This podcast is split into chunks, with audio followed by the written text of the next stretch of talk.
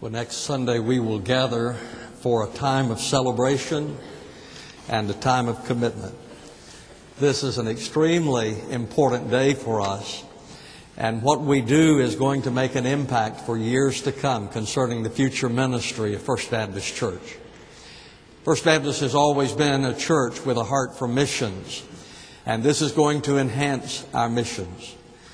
God has begun to call some of our people, and you heard some of our college students a while ago, and they are going to end up on the mission field making an impact for Christ. And I want us to be absolutely committed to them and committed to our missionaries around the world. We have an opportunity to impact the renaissance that is taking place downtown. When we built this building in 1992, everyone was moving out. Businesses were closing, people were moving. But we believe that God wanted us here. We have been here since 1809. And we believe this is the place where God wants us to be. And so we stayed, and now the people are beginning to come back, and we are positioned to make the greatest impact on those lives than anyone else. You heard some of our college students today and what a tremendous opportunity we have to minister to the campuses. And we have the best college students I've seen anywhere. I'm so proud of them. We have to make a difference in the lives of children. I have said before that either we are going to reach our children for Christ or the world is going to reach them. So this is important. Now, next week, you're going to come and make your commitment, but Friday night, our leaders gathered and they made their commitment. 166 of our leaders made their commitment last Friday night. And they pledged $2.8 million. Now, if that doesn't deserve some applause, nothing does.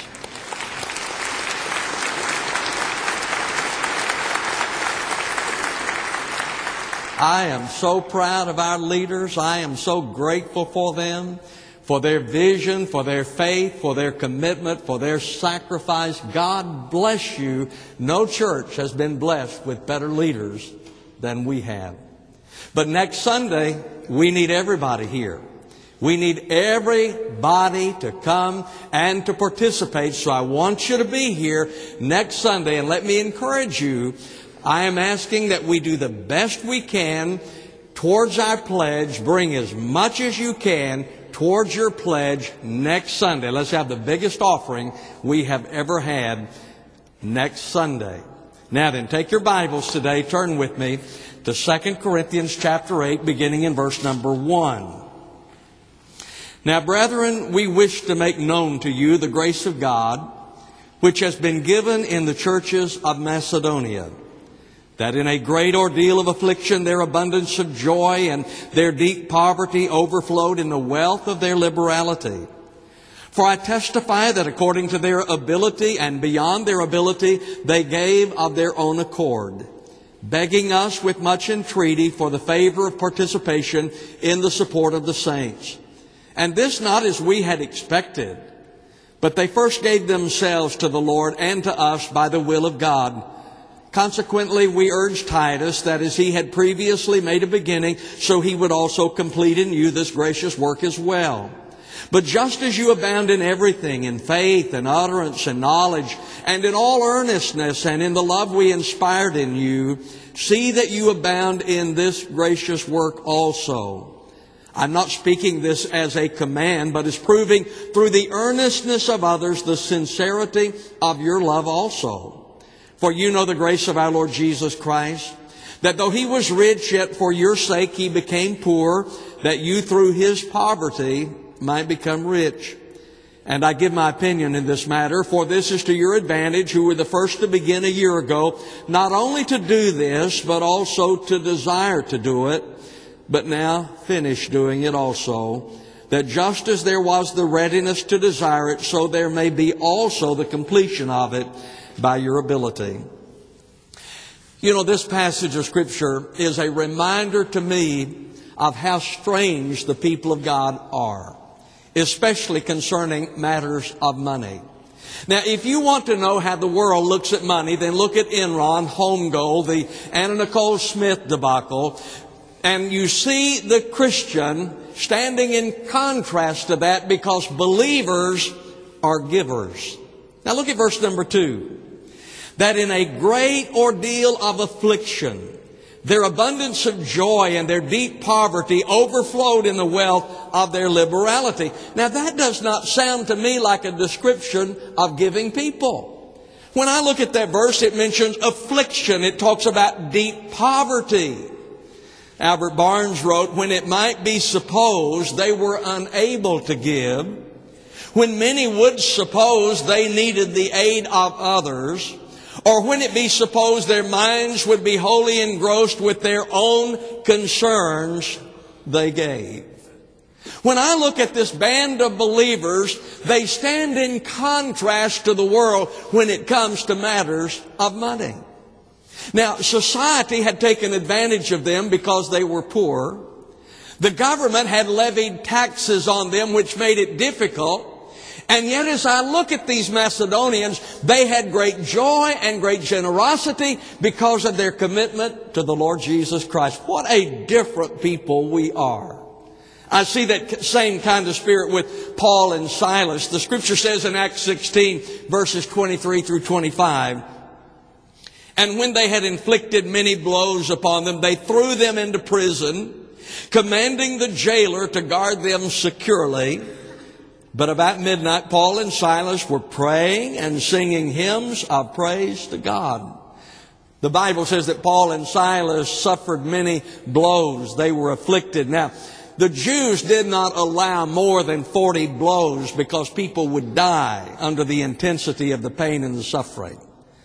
For the Romans, there were no such restrictions. The scripture says that they suffered many blows and they were imprisoned. I have been in some of those prisons that where Christians were incarcerated.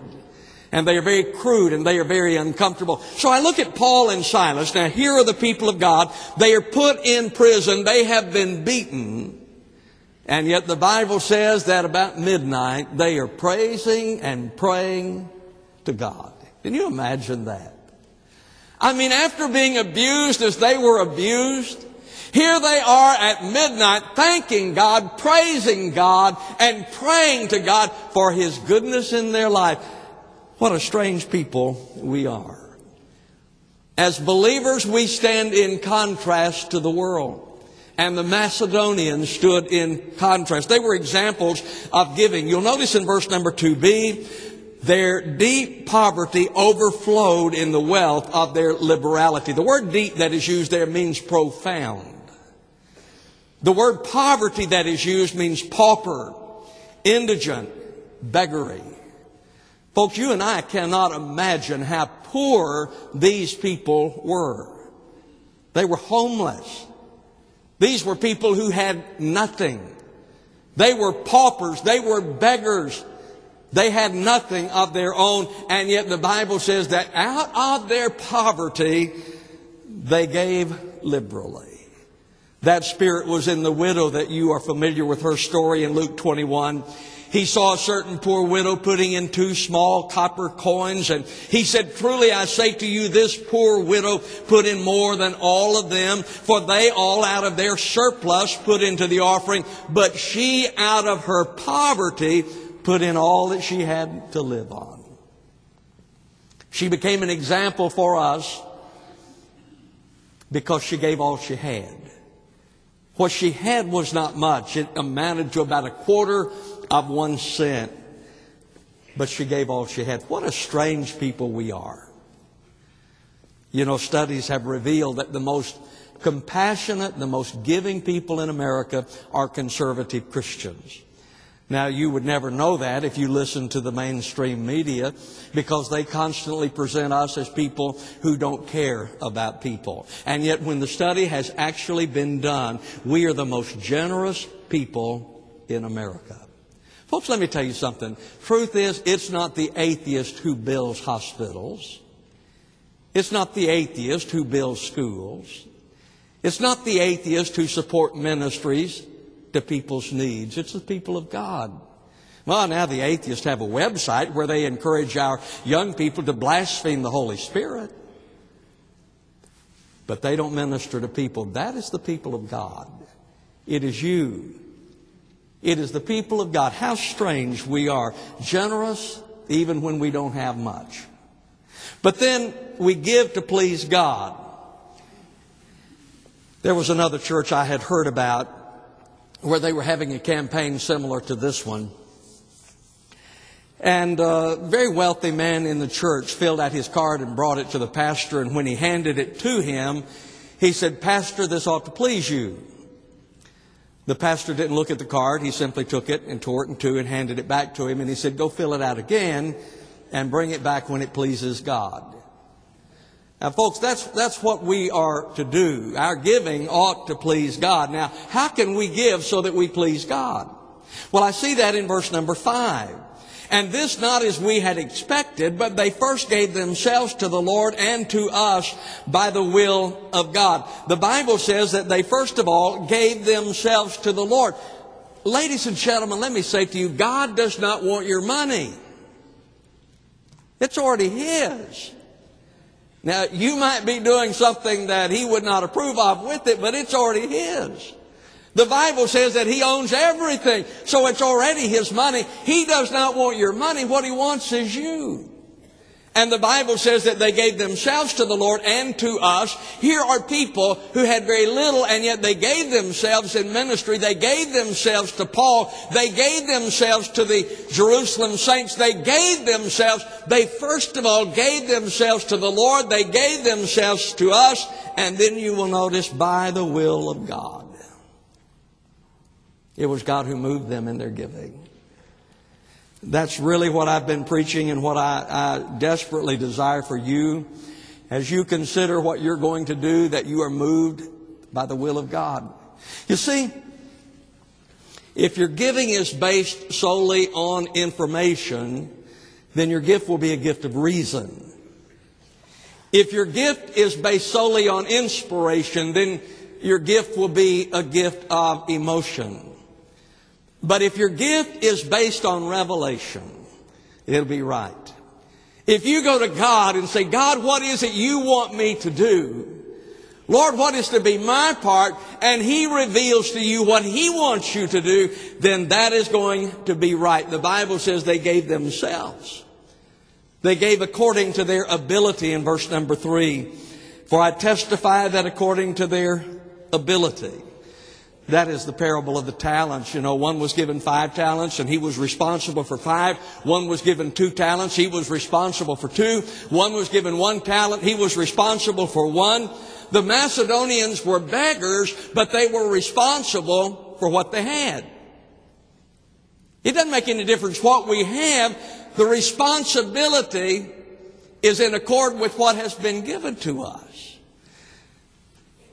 Peter was on the way to the temple one day. A lame man came out asking for alms, and Peter responded, I do not possess silver and gold, but what I do have, I give to you in the name of Jesus Christ the Nazarene. Walk.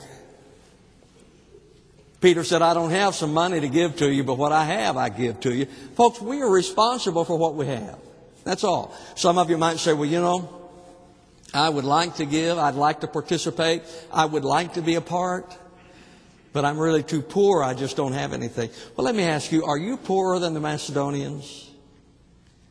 Are you poorer than the widow who gave everything she had, which was less than one cent? You are responsible for whatever God has given to you. They gave according to their ability. And then you'll notice in verse number three, I testify that according to their ability and beyond their ability, they gave of their own accord. Now this is where faith comes in. The scripture says that they gave according to their ability. Now that's when we figure out what we have. And then they gave beyond their ability. That is the place of faith. That's when we are trusting the Lord.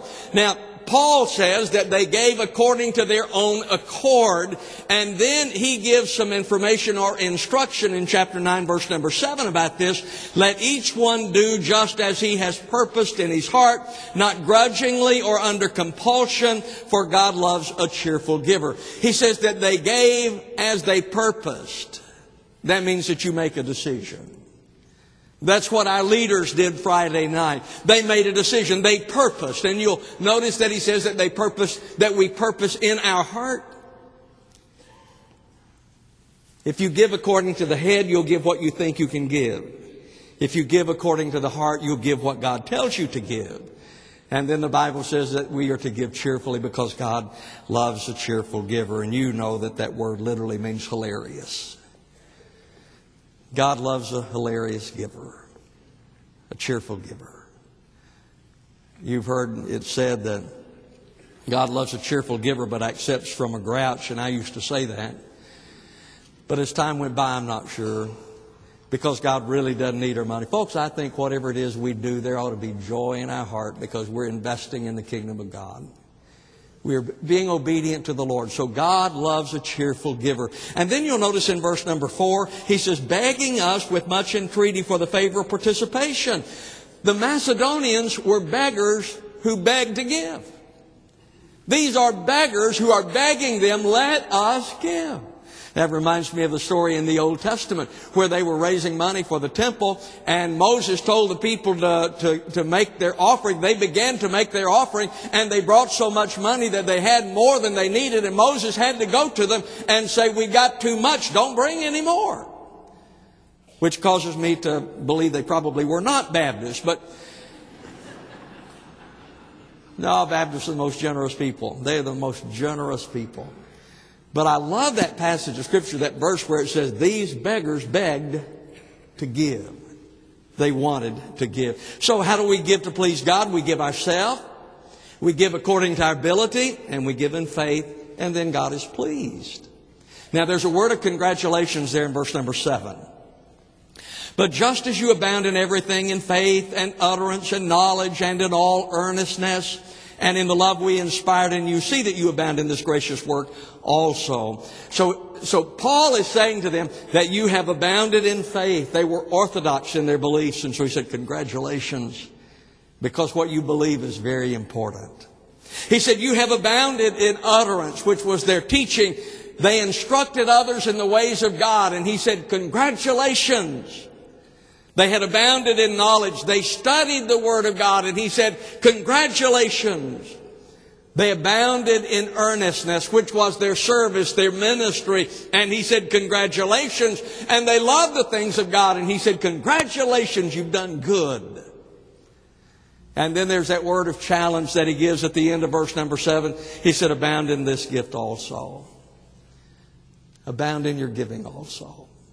Because you see, our good works do not eliminate our responsibility to give. Even though we do good deeds, even though we do good things, that is not a substitute for our giving. And that's what Paul is saying here.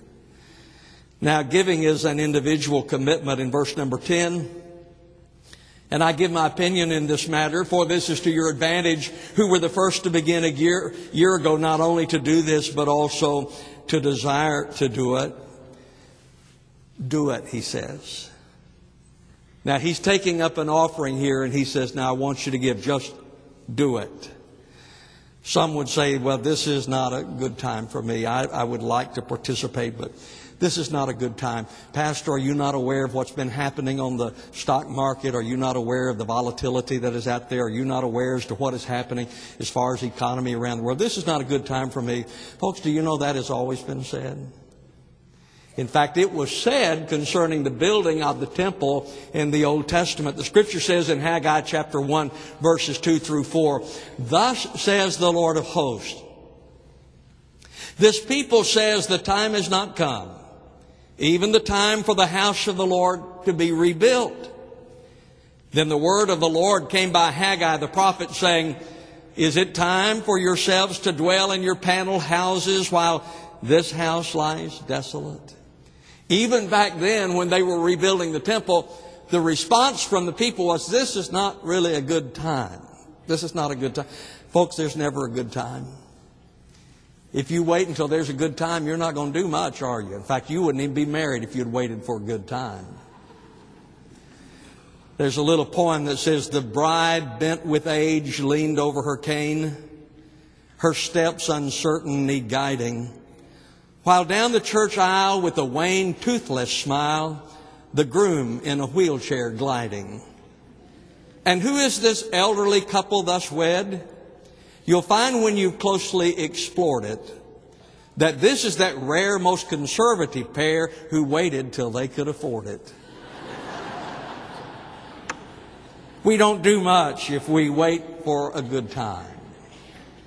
So Paul says, just do it. And then do you notice that he said, do it, then desire to do it?